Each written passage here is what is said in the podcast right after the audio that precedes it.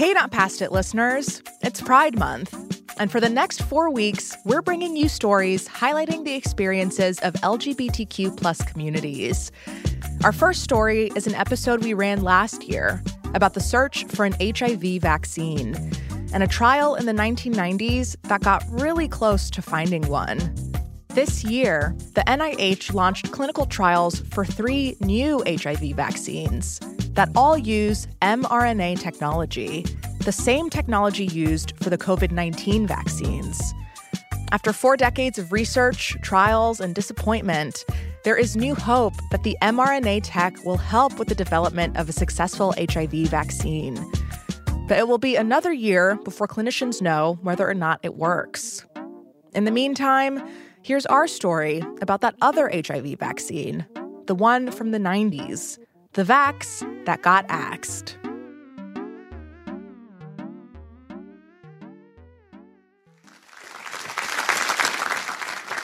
My fellow Americans, if the 21st century is to be the century of biology, let us make an AIDS vaccine its first great triumph. That's our first black president, Bill Clinton. Those are Toni Morrison's words, not mine, okay? Just Google it. It's June 1997, and President Clinton is giving a commencement speech at Morgan State University in Baltimore, Maryland. And he's got quite a big announcement to make. Today, let us commit ourselves to developing an AIDS vaccine within the next decade.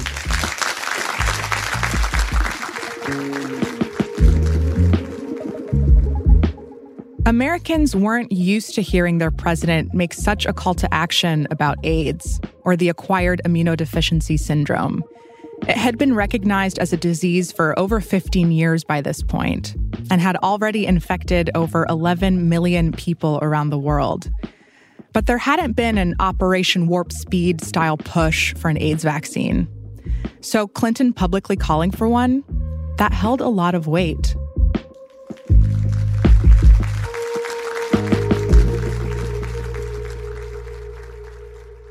And then a year later. Good evening. The U.S. Food and Drug Administration gave the go ahead today for the widest human testing yet of an experimental AIDS vaccine. This is a whole new approach. On June 3rd, 1998, just 23 years ago this week, AIDSVax VAX 004 made history. It became the first potential AIDS vaccine to reach the final stage of testing before approval. It was a very different time than the one we're living in now. But even this familiar expert weighed in with his signature cautious neutrality. It would be folly for me to say I'm optimistic that this is going to work. And equally so would it be for me to say, oh, this definitely is not going to work. We don't know. That one's for you, Fauci Hive. From Gimlet Media, this is Not Past It, a show about the stories we can't quite leave behind.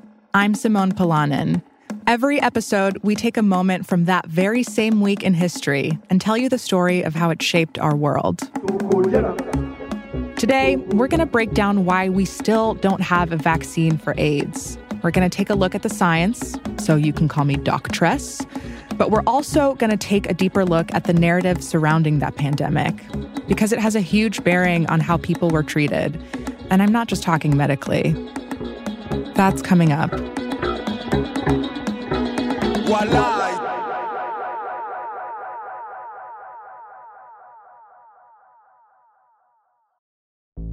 There's no better feeling than a personal win, and the State Farm Personal Price Plan can help you do just that. Talk to a State Farm agent today to learn how you can bundle and save with the Personal Price Plan. Like a good neighbor, State Farm is there. Prices are based on rating plans that vary by state. Coverage options are selected by the customer. Availability, amount of discounts and savings, and eligibility vary by state.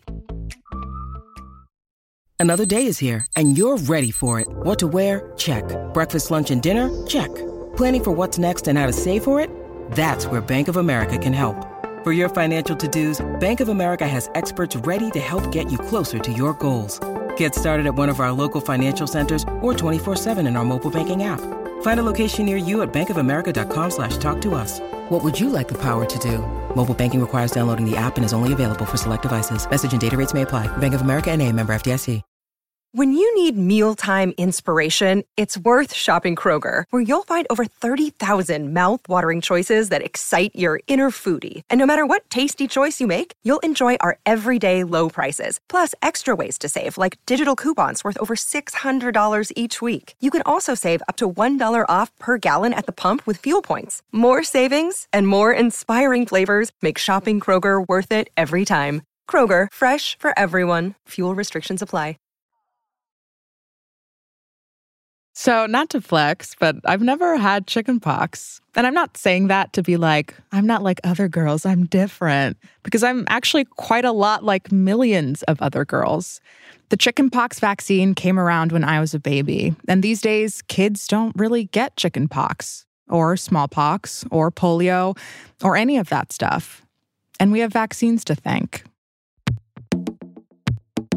Today, humans live almost twice as long as we did 100 years ago, and we're protected against all these viruses that used to kill millions of people a year. In our public health arsenal, vaccines are the big guns, or maybe more accurately, the tiny little guns, injected into our bodies, supercharging our immune system into a mighty disease fighting army. So, when a new infectious disease comes onto the scene, like COVID 19, we turn to vaccines to slow the spread or eliminate it entirely. In 1981, AIDS was a newly recognized infectious disease. There were early clusters of cases, mostly among gay men, so people started calling it gay cancer. In these early years, authorities didn't know how it was spread or even what exactly was causing it. Good afternoon, ladies and gentlemen. Then, in 1984, Reagan era Secretary of Health and Human Services, Margaret Heckler, called a press conference. First, the probable cause of AIDS has been found a variant of a known human cancer virus. We now have a blood test for AIDS. With the blood test, we can identify. Researchers figured out that a virus was causing AIDS, eventually dubbed, as you know, HIV, the human immunodeficiency virus. At the same press conference, Heckler set a goal. She wanted to develop an AIDS vaccine and start testing it within two years. They ended up doing it in three. The first HIV vaccine trials in the United States came about in 87. Over the years, a few more took place in the US and abroad. But the first one to actually reach phase three trials, the final crucial stage of large scale human testing, came in 1998. It's down to the wire for the biotech firm VaxGen, the only company to bring the testing of an AIDS vaccine to its final stage. That's our gal, AIDSVax Vax 004. Today's approval by the FDA to begin testing of an AIDS vaccine is the most promising sign yet that people may one day be immunized against the disease vaccine was developed after 17 years of research. For this final stage, over 5,000 volunteers agreed to test the vaccine over the course of several years. The participants were people with an elevated risk of contracting the virus. Most were white gay men and some women, predominantly Black and Latina, many of whom had HIV positive partners. Measure of success is very straightforward. Uh, do the individuals who get the vaccine have less HIV infection than those that don't? For a vaccine against any disease, it's a big deal to make it to this stage. For HIV AIDS, it was even more so because it's an especially challenging disease to create a vaccine for. The way vaccines typically work is that a small amount of a virus, watered down enough for the immune system to handle, is injected into the body, when the immune system attacks that small amount of the virus, it creates antibodies. It learns how to recognize the virus so it can fight off any amount of it in the future. But you can't actually do that with HIV. Previous efforts to create a vaccine have been thwarted by the virus's complexity and unique ability to evade the immune system. That's because of the sneaky ways HIV behaves in the body. HIV sits in a quiescent mode in protected parts of the body, like lymph nodes, for example. And the immune response doesn't kill all the HIV because a lot of it's hiding out. I spoke with Dr. Sten Vermund, Dean of Yale's School of Public Health. He's an infectious disease epidemiologist. Say that three times fast. And at the time of AIDS Vax, he headed up the AIDS vaccine trials branch of the National Institute of Allergy and Infectious Diseases. Sten says your body can't fight off a virus it can't see. There is an immune cell called the T helper cell, and T helper cell is one of the most vital cells in the human body to fight off invaders. And that's the cell that HIV infects. It goes into the very cell that's designed to find it and attack it. No offense, but it's pretty effed up how this virus operates. It spreads between people through certain bodily fluids, like blood, semen, or breast milk. It then hijacks these very important immune system T cells, rendering them useless. It takes control of their DNA, creates copies of itself, and takes off into the bloodstream, where it keeps hijacking more of these important immune cells. How is a vaccine supposed to stimulate protection with a pernicious little virus like that? So it's been devilishly difficult to figure out a vaccine strategy against HIV because of this characteristic of it getting into the human being and very quickly evading the immune system. On top of the way HIV eludes the immune system, it also mutates like crazy quickly changing its genetic code. So, for vaccine developers, it's essentially a moving target. But if they could crack the vax, they could save millions of lives. In the phase three trials for AIDS vax, two thirds of the participants were given a series of seven injections over three years, while the other third were given the same number of a placebo.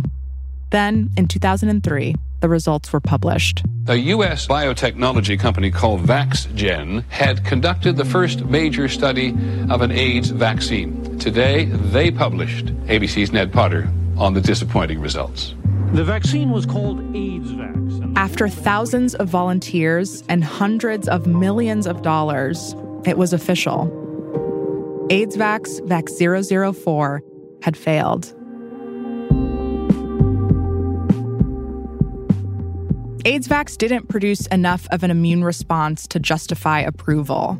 The people who got the vaccine during the trials basically had the same immunity as those who had taken the placebo. That's to say, the vaccine was about as effective as taking nothing. It's now 23 years into the epidemic. I think the real tragedy is that this is the first vaccine that has gone through wide scale testing. The future research will continue. That's the story of the failed AIDS vax. Seems straightforward, right? A new disease shows up, scientists try to fix it, they fall short and go back to the drawing board.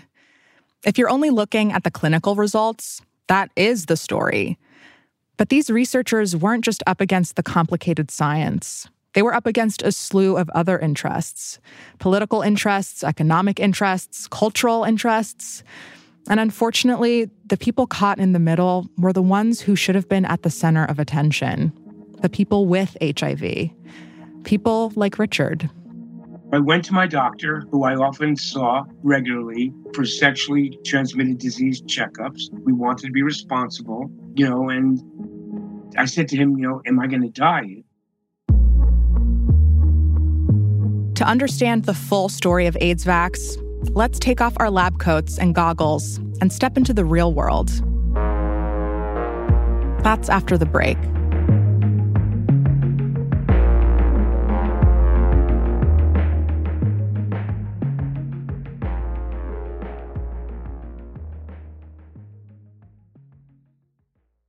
Many of us have those stubborn pounds that seem impossible to lose, no matter how good we eat or how hard we work out. My solution is PlushCare. PlushCare is a leading telehealth provider with doctors who are there for you day and night to partner with you in your weight loss journey. They can prescribe FDA-approved weight loss medications like Wegovy and Zepbound for those who qualify. Plus, they accept most insurance plans. To get started, visit plushcare.com slash weight loss. That's plushcare.com slash weight loss. Welcome back. Before the break, you heard the story of how AIDS Vax, Vax 004, the most promising AIDS vaccine of its time, failed. But vaccine development doesn't happen in a vacuum. So, what was going on in the broader culture? And what was it like from the perspective of someone who actually had AIDS? We're going back to the 80s to tell another version of this story. But this time, we're going to look at what was happening outside of the lab. And our first stop is the Big Apple. I've lived in Manhattan, near Greenwich Village in New York City for the last 42 years. I'm still in the same apartment. That's Richard Berkowitz. He's a writer and an activist, and I'm assuming pays the lowest rent in New York City. He co wrote a booklet called How to Have Sex in an Epidemic in 1983. The story of the AIDS crisis is also his story. When Richard moved to Greenwich Village in 1978, he found a thriving queer community.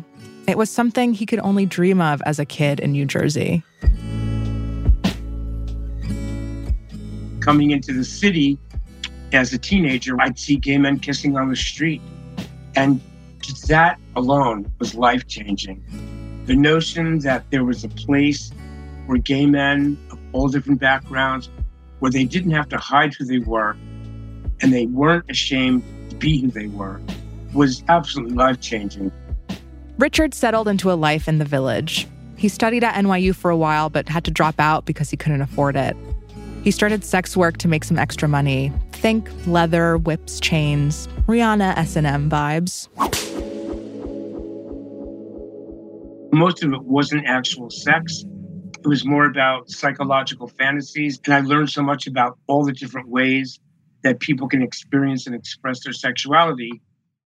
Then suddenly AIDS started to appear. These were the early days, before people were even using the term AIDS. Richard watched as many of his friends started to develop rare and mysterious illnesses. Otherwise, young and healthy people were getting very sick and dying.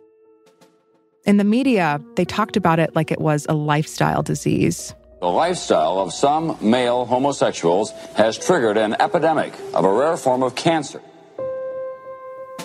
Like I mentioned earlier, most of what was known was that the disease was spreading quickly among clusters of gay men, but also sex workers and people who used intravenous drugs. Most of these people, they're, they're not fit, they're not human beings, they're, they have emotional problems. Investigators have examined the habits of homosexuals for clues. I was in the fast lane at one time in terms of the way that I lived my life, and now I'm not. And then, in the summer of 1981, Richard started to notice his lymph nodes were swollen. His doctor urged him to get a blood test and a biopsy. I said, Have a gland cut out of my neck? I was mortified. And he said, It's the only way to know if you have something. And I'm like, Have something like what? The tests revealed Richard had a number of health concerns, including hepatitis A, hepatitis B, and a viral infection. These are all the classic symptoms of the early onset of AIDS. And I basically went to bed for three days and was convinced I was dying. The Centers for Disease Control and Prevention had officially labeled AIDS an epidemic. In the fall of 82, reporters were looking for more information from the government. But as you'll hear in this next exchange between a reporter named Lester Kinsolving and Deputy White House Press Secretary Larry Speakes, they weren't getting much. The reporter speaks first.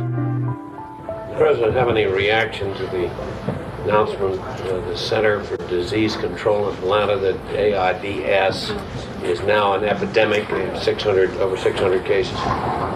It's known as gay plague. no, it is. I mean, it's a pretty serious thing. That uh, one in every three people that get this have died, and I wonder if the president is aware of it. I don't have it. Are you? Do you? You don't have it. Well, I'm relieved to hear that, Larry. I, Do you? I'm delighted. No, you, I don't. you didn't answer my oh, question. Well, I just wondered- How do you know? Does the president, in other words, the White House looks on this as a great joke? No, I don't know anything about it, Lester. You, you, What does the president, does anybody at the White House know about this epidemic, Larry? I don't think so. I don't think there's been Nobody any. knows. There's been no personal experience here, Lester. No patients suffered from AIDS or The whatever it is. president doesn't have gay plague. Is that what you're saying, or what? No, didn't say that. Didn't say that. I thought I heard you on the State Department over there. Why don't you stay over there? because, because I love you, Larry. Oh, I see. Well, I, let's don't put it in those terms, Lester. oh, I retract that. I hope so. This tape is hard to listen to, but it's not surprising. I mean, Ronald Reagan himself refused to even say the word AIDS in public for years. And this dismissive and derogatory attitude wasn't just coming from the White House briefing room.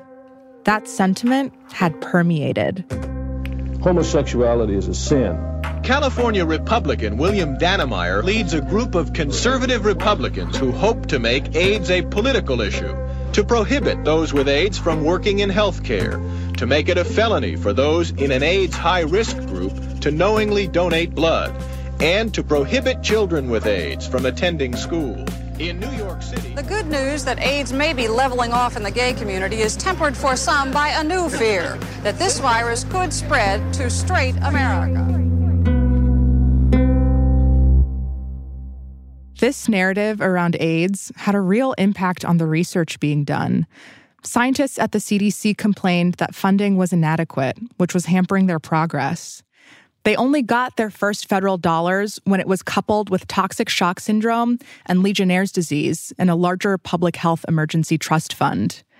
In a 1983 memo, one CDC staffer wrote that the lack of funding presumably deepened the invasion of the disease into the American population. By the end of 1984, there had been nearly 8,000 AIDS cases and over 3,500 AIDS deaths in the US. It's around this time that Richard first heard about the possibility of an AIDS vaccine. Do you remember, like, when you heard the news of a possible AIDS vax? What do you remember your reaction to that?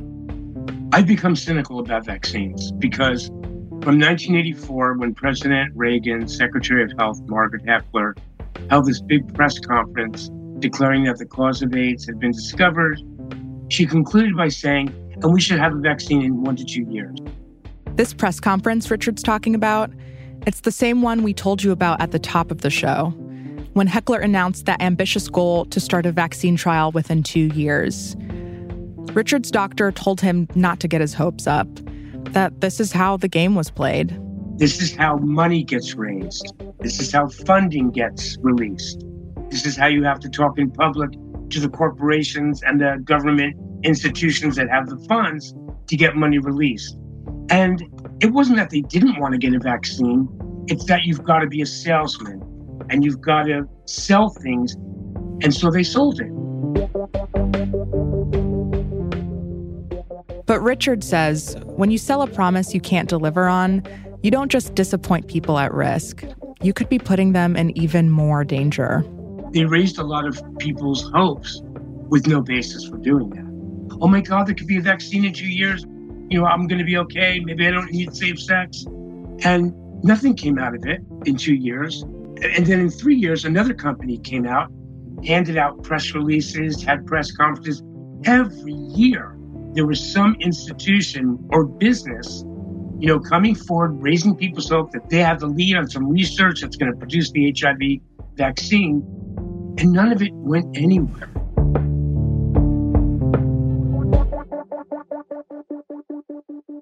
Over the next decade, the public narrative around AIDS started to shift little by little. AIDS activists were doing a lot of work on the ground. Some were spreading resources and information, raising awareness through events like World AIDS Day. Some were actively pushing back against the misinformation being spread about the infectious disease, like that you could get it from swimming in a public pool or using a public restroom. Others were protesting in the streets, fighting against discrimination and lack of action from the government. Meanwhile, a series of very public stories captured the public's attention, starting with the death of Hollywood heartthrob Rock Hudson in 1985. Good evening. I'm Roger Grimsby. Here now the news. Actor Rock Hudson dead. His year long battle with AIDS at an end. He was 59. Hudson died quietly in his. Ryan White, the Indiana teenager who gained widespread celebrity support from Hollywood in his fight against AIDS, died yesterday in an Indianapolis hospital. Because of the, the HIV virus that I have attained, uh, I will have to retire from the Lakers. Uh, today. NBA superstar Magic Johnson came out as HIV positive in 1991, one year after the death of teenager Ryan White. AIDS was moving from the fringes of society to the more mainstream. During this time, AIDS also continued to spread outside of the US, but especially across sub Saharan Africa, where by 1993, as many as 9 million people were infected with HIV. As for Richard, he had managed to stay relatively healthy since he tested positive in the 80s. But by 95, he was starting to see his health deteriorate fast. My blood counts began to plummet. And I just thought, well, I made it to 40 years old. Maybe this is all I'm going to get. I had my living will made up, drawn up, and I just thought this is it. But in late 1995, they started opening up study sites to give people this new protease inhibitor. Protease inhibitors were an experimental new drug treatment for HIV. Richard got enrolled in a study and began taking them. My blood counts started jumping back towards the normal range, and in two months, my blood counts were close to normal. I felt reborn. These drugs are able to stop or slow the rate at which HIV makes copies of itself in the body.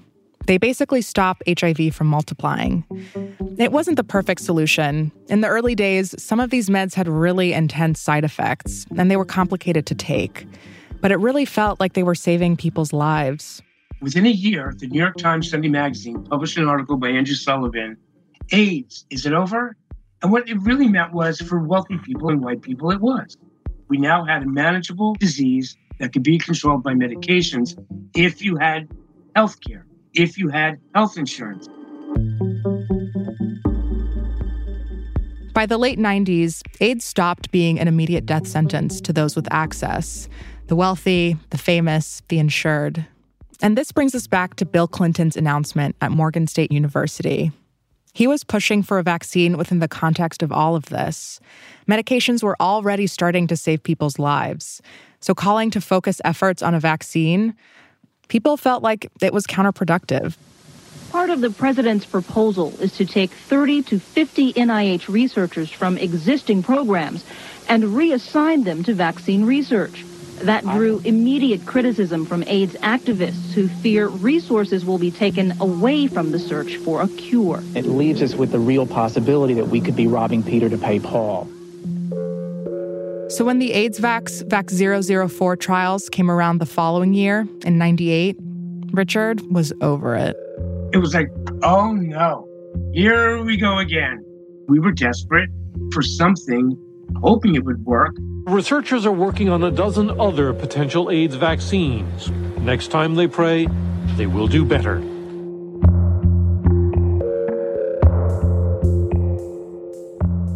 In the years since AIDS Vax, there have been multiple attempts at an AIDS vaccine, and they've all failed.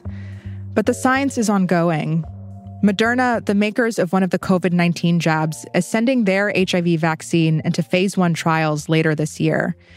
And when it comes to drugs, there have been revolutionary new meds like PrEP, a daily pill that prevents transmission up to 99%. But a vaccine would still be a game changer especially, Richard says, in communities that may not have great access to meds. There's still tens of thousands of people in rural America where hospital and healthcare has been decimated by budget cuts. People stuck in certain prisons are denied HIV medication.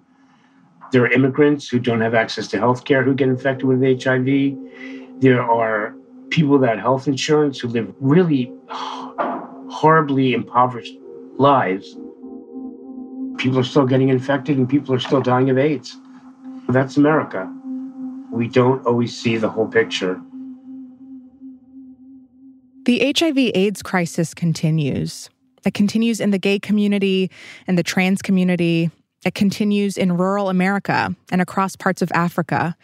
It continues among people who use intravenous drugs. AIDS still claims around 700,000 lives per year. In some ways, we've come a long way from the days of the giggling White House press briefing room. But the stigma implanted in the culture from the very beginning, it remains in many ways. Celebrities like Billy Porter and Jonathan Van Ness have publicly come out as HIV positive in an effort to reduce that stigma. But they've shared that this was after years of agonizing over the decision. I wonder if there's a lesson we'll take from a universal experience like COVID that we don't seem to have taken from the 40 years and counting AIDS pandemic. Ending a crisis for some is not enough, and our comfort with the loss of certain people, I hope we now have the fortitude to confront that.